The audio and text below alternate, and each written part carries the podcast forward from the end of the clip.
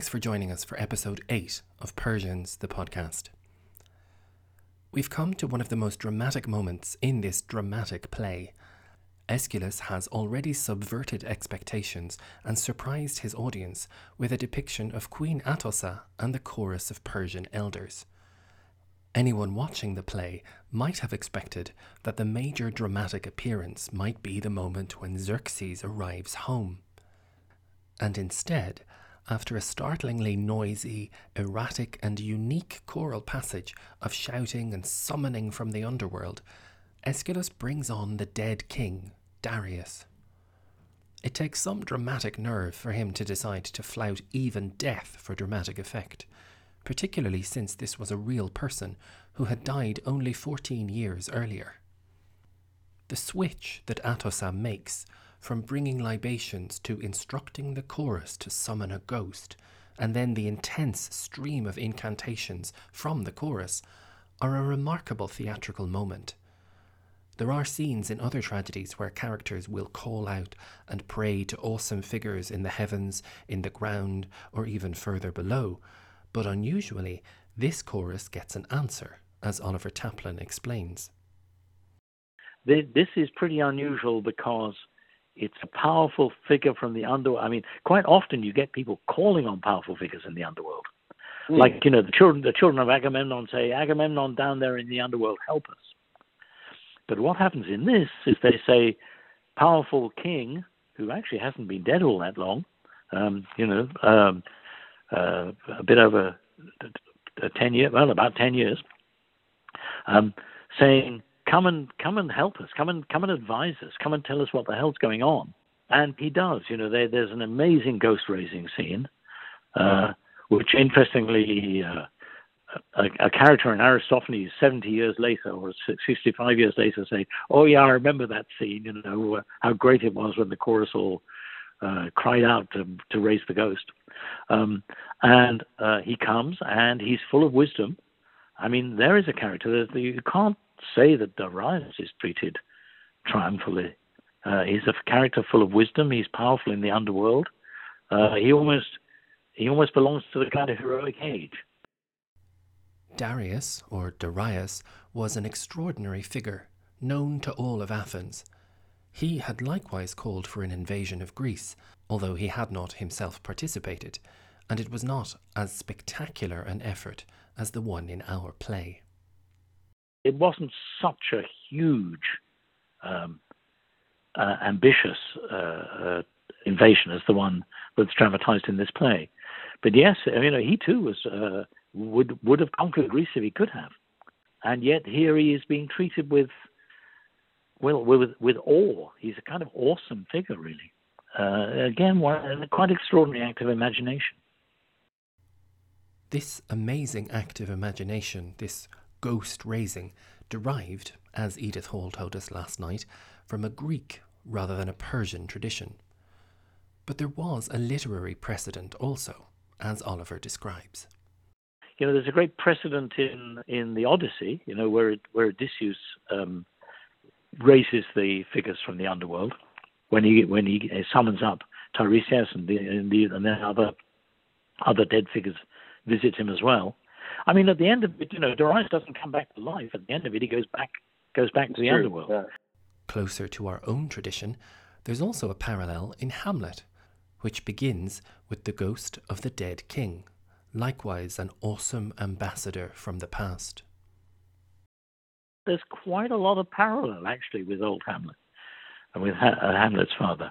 Uh, the same kind of regret, the same kind of wisdom, um, different, of course, because he is involved in a revenge play. This isn't a revenge play, but there are there are analogies there. The same kind of um, quite slightly spine-chilling awesomeness about him. The ghost of King Darius gives three great speeches explaining why this catastrophe has come to pass. First, he addresses the chorus, his faithful comrades and contemporaries. In Nuala's translation, he begins with an Irish phrase that is totally appropriate for such an address, but it also softens it. He says, Accordia, something like dear friends. The role of Darius is performed for us by one of our most recognizable, versatile actors, himself blessed with the voice of a king, Owen Roe. In our own act of theatrical imagination, this scene unites performances from across the country as our makeshift company weaves together multiple microphones and recordings. I hope you'll join us in dreaming of a performance wherein all these terrific actors are on the one stage, and you, our audience, are right there with us. A cardja díl sin a díl seachta. A hóhé sánig móige. A fursi crína. Cadí an bhórtatá an carraigh fullint. Tá an talamh géh tá sé builte tá sé gartha. Chuir an raich má bhan ná taobh leis an dóma agla is óhan orm. Glachas go fáilteú le bhór deochan na néfa. Ach tá cíine agsúlagah. Is sihan bhór seasa bhí ag an dóma, agus sibh glé chum go dearó le ardú bhór nuhanana in olagáin dríochta. Tá sé fioheachar héad is a ágant, agus déthe an dain íchtrich. Is farig tógant siar nó ag scoilig si iad. Mar sin féine, eh. Tis go bhfuil údras a go man na measc taim tagta. Ach brostiki, chuna cuair milán orma déh an ama a chas. An tug tram seo atá ag na. Darius has heard the chorus beating the ground, he says, perhaps another indication from Aeschylus as to how dramatic the ghost raising ceremony can be. He explains that he's made the very difficult journey back from the underworld, but that even with the authority he has in the afterlife, he can't stay long. The chorus is so awestruck that they can hardly bear to look at him. Is over agla é raach áart. Is over agla é láirt leat aig ar aig, Tá bhar me hena agla rót. Darius explains that he's come because they've summoned him, and so he now encourages them to tell him what has happened. ón óga hangus os na le mistéirí éagtracha ag fregart ar rug an léine. Ná tro ahascada ach leharlumm a bhuclah gar a chrín agus den gan óg land den rud go léir. agus cathúat an teagla atá ar drom. Tá hagla ar an rud a dhéanamh ort. Tá agla orm freigare a thuirt, i bhacail go bhfuil sé daciid ag cáte a labhart. Tuis go bhfuil cosca chóir ormhaise a an áirí ag an seanagla tá bhór meabhar. Tusa a bhean rion má hen chéile lapan. Stop soas tes na diora agus tes na hólagáin agus ina seo éigen díar crinn. Is é dánan duine déanaine go dar lín tubistí dó. Mar tugan an duine aig ar bhór an decarecti, a hagan an bhar is an dalah. Agus tá ad é a cortala a héal, is seahes mó an dómh. Back and forth they speak. The chorus is still terrified, giving us a sense of just how powerful and perhaps forbidding Darius was when he was alive. Since the chorus is no help, Darius turns instead to the queen. In her own greatness, she manages to be less emotional than the chorus. She tells her husband she envies him his early death, since it prevented him from witnessing this disaster. The Persians, she says, the destroyers of cities, have been utterly destroyed. Back and forth, the king now asks a series of questions of his beloved queen. Was there a plague? Or a civil strife, a war between brothers? Which of his many sons can have led this foolish campaign? How can Xerxes have done such a thing? Did he send the army and the navy? Again, the idea of a vengeful god intent on damaging Persia is woven through their exchanges. All of Susa, all of Bactria, all emptied of men. The king is horrified, Can all of this be true? Yes, the Queen insists, all true. The Persians have acknowledged the existence of Greek gods, particularly Zeus and Poseidon. They are aware of what these gods control. But of course they are, since it is a Greek play written from a Greek perspective. Now Darius explains how Zeus has made all of this come to pass. Oh, Choan. Nagtabig a horlíanta na haraclí. De caséas an nuas ar bha cholíana de daringachtaí. Bhí dógus a gom go dúach na déthe chun críthe iad an á mégan a bhd amach an seo. Ach nuair atá duine ró bhar ann féin. Is ála go dogan an dia cáir dó leis. An nu is ála go hánagus ar fiorínse na triblóide a ga céine is an bhfuilm. Agus é an duine a bhhuiine seo amach na a bhhac in lech a deasbach na hóige. An fear ceap go bhéadach sé srínta a chóir áigh néfa an hellespant. Ar thro néfa an wasfras. This is all happening as the fulfillment of a series of prophecies.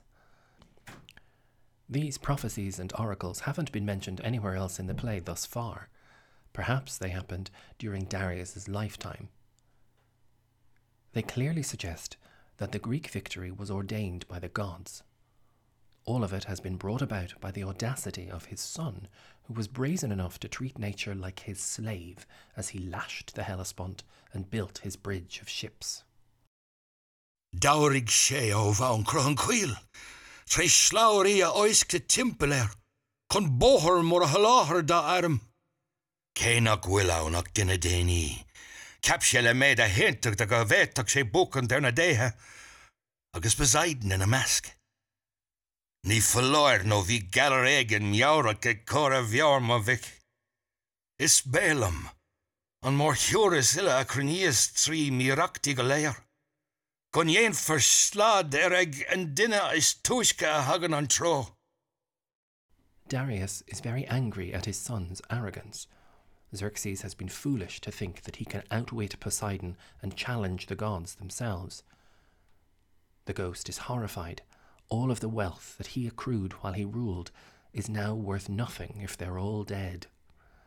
Atossa tries to explain how Xerxes was led astray by wicked men.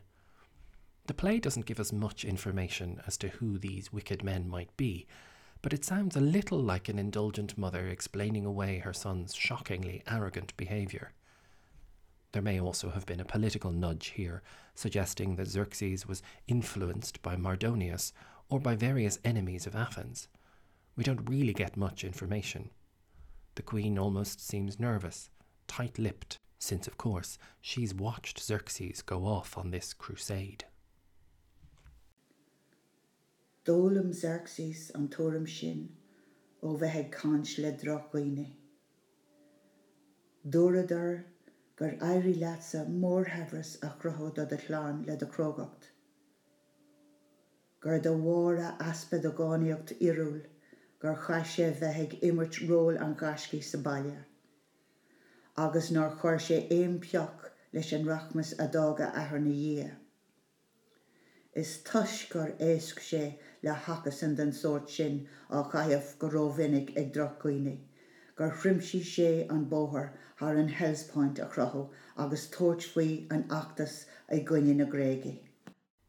Now Darius laments how Xerxes has caused something unthinkable, something that has never happened since Zeus, of all gods, ordained the lineage of the Persian Empire. Susa, the great city, is empty of men. Darius goes through the whole litany of rulers, good and bad, but insists to his colleagues and counselors of the chorus that none of those that wielded the Persian scepter would ever have brought about such suffering. Agus dáhhar sin de croigh sé rud do creite sin. Nar a dúfa go súsa. Níor háile sé seo riomh óhrán ón an tíana zéas an an nua go beige fear a bháin i gceannas ar an áis omláin.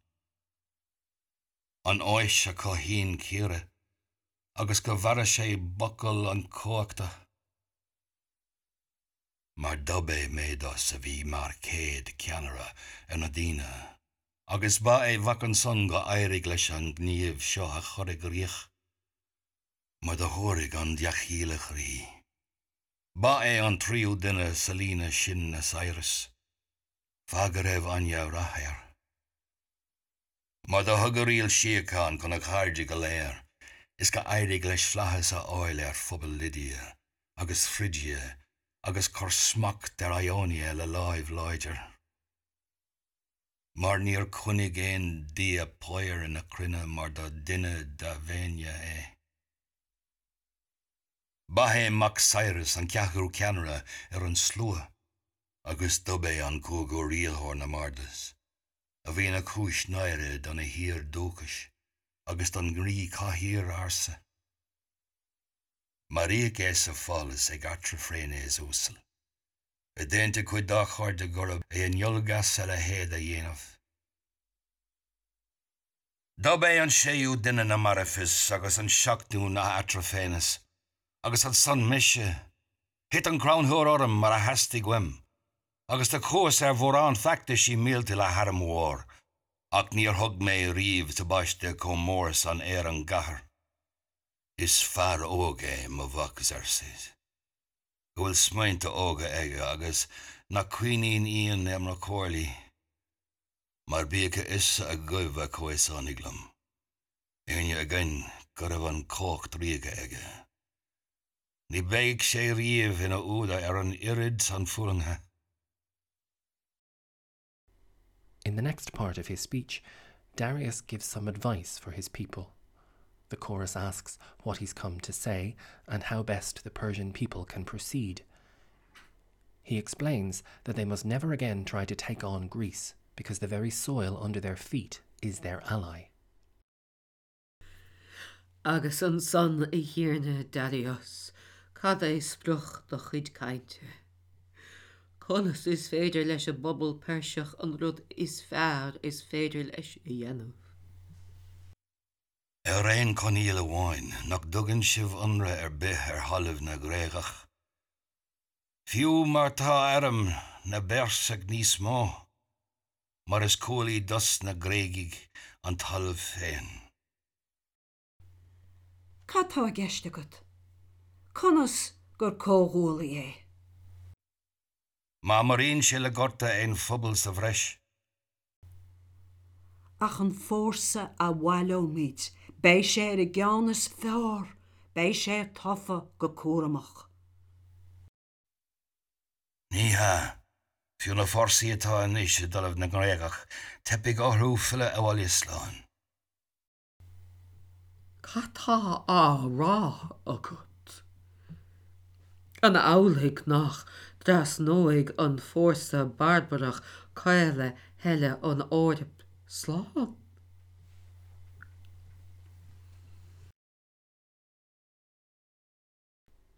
The ghost of the king has come from the underworld and learned this terrible news, and has explained how this was always going to happen, especially given the arrogant behaviour of his son. The chorus asks how it can be that the Persian forces left behind in Greece will likewise face disaster, and Darius gives the last of his speeches, a prophecy of what is still to come. Ba bheag duine as mórrán, Mas swinoín tú ar er bhfuil talathe a chuig gin ina ádathe na néthe. Tá hanga go léir i gríich gan tep, Célín sé sin ar a thug zersis leistar do chropaí tofa, go raibh sé chotha ar fánig dochas folamh. Tá si ag feheh mar a iscín an asipus na macaríle na chrochna, go raibh roiich si talamh bóéise. Búlig bar na mí agus na Fullinghan san lo, mar chuid tú ar an nuair agus a flanana nabgéúla. Nuair a chuúda go dtí na gréige ní raibh neire é beth orthú í bhána na déthe a gud. nó tinine a chur leis na teampel. Dimig altóío raarc agus ar díag srinnen in na néthe ó na maiiricha, agus an peag soos sias siad sa thulam troch. Agus inis fúlan géad si triblódí gach peocó thola leis na cín ba chuis lo iad féin. Agus fúlan geo siad níos mó fós, Man il baun fås skyste egen dreblodi, Toid fås eg bara en is. Beg ibert lulen oira chalev fletea, Kom morsen. Kruhe heg slane dara kocha. Kelogna mjalta korpan do hulen a tri glunen ar jeg. Na kjart do gwine ve, rudí atá lasústá stáisiún. Mar bla hían an uver agus fásan bar tubistí agus buinteras an fór olagáin. This is a terrible prediction. The remaining Persians will be slaughtered at Plataea, and the men will be reduced to piles of corpses that will be spoken of for generations. Twice in this speech, Darius uses the word hubris. This awesome figure, doomed for a certain time to walk the light and tell his people where they went wrong, does not mince his words. This is the apex of the play where he explains that it is because of Xerxes' hubris and his people's arrogance, equating themselves with the gods of the sea, that they have been so utterly undone. Here's Edith Hall discussing why it was so arrogant of the Persians to take on the Greeks at sea. The Greeks are the people who own the seas, right? He can have the, you know, the Persians have got these extraordinary lances stretching all the way to India. Um, and sort of that's okay. The great hubris was flogging the Hellespont, building the bridge over the Hellespont, getting into the water, um, and trying to have uh, do naval warfare against the Greeks. That was it somehow theologically, you know, he's offended Poseidon.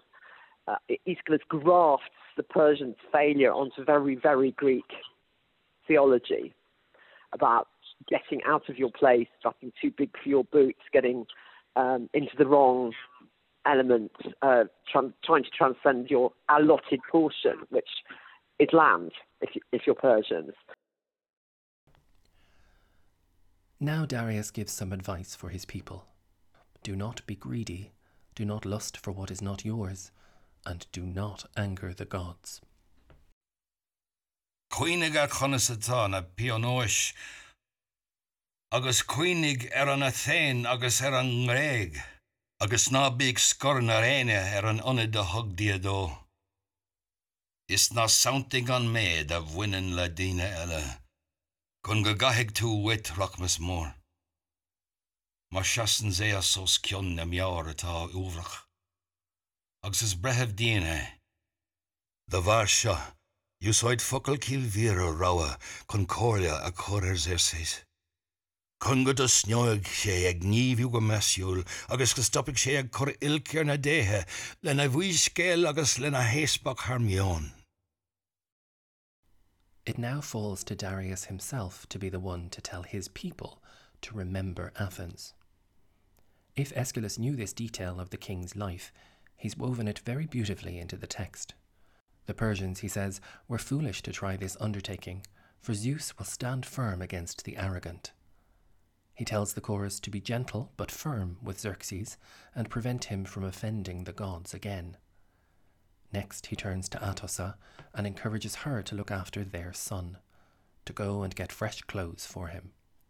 Yet again, we have a reference to clothes and clothing. The Greeks really were obsessed with how opulent the Persian wardrobe must have been. Darius knows that Xerxes will have torn his clothes to shreds in his anguish, and only Atossa will be able to console him. He says his farewell to the chorus and ends with even more advice Live happily and live well, since riches are useless to the dead. For a ruler so famous for the extravagant wealth of his empire, it's a remarkable exit line.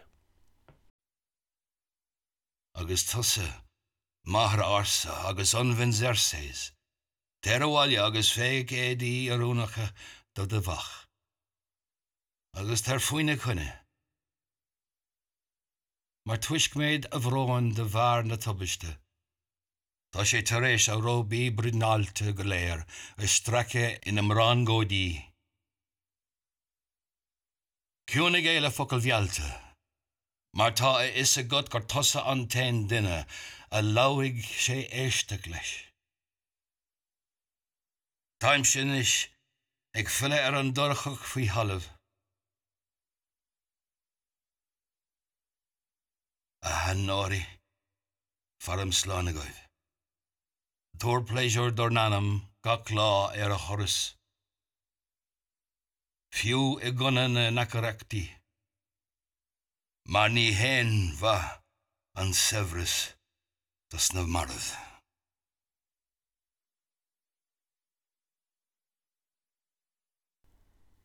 With his final farewell, Darius returns to the unknown.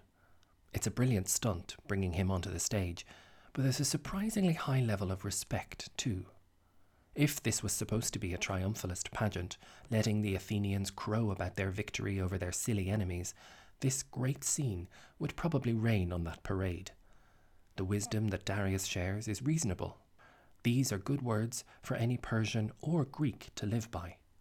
Yet again, Aeschylus subverts expectations, keeping the audience on the edge of their seats. We'll attempt to do the same and leave it there and continue with our story tomorrow evening. Persians, the podcast, is coming to you every evening left within Dublin Theatre Festival, and the project has been made possible by the support of the Arts Council of Ireland. It's written and presented by me, Conor Hanratty, and produced by Maura O'Keeffe. Tonight you heard performances by Owen Roe as Darius, Marie Mullen as Atossa, and Bríd Ní Neachtain and Caitríona Ní Mhurchú as the chorus, with expert contributions from Professors Oliver Taplin and Edith Hall. For more details about the project, built entirely around a new translation of the play by Nuala Ní Dhomhnaill, be sure to visit our website, persiansthepodcast.com. If you're enjoying the show, do be sure to pass it on and tell your friends, a chordia, and I hope you'll join us again tomorrow evening. Buchas agus i.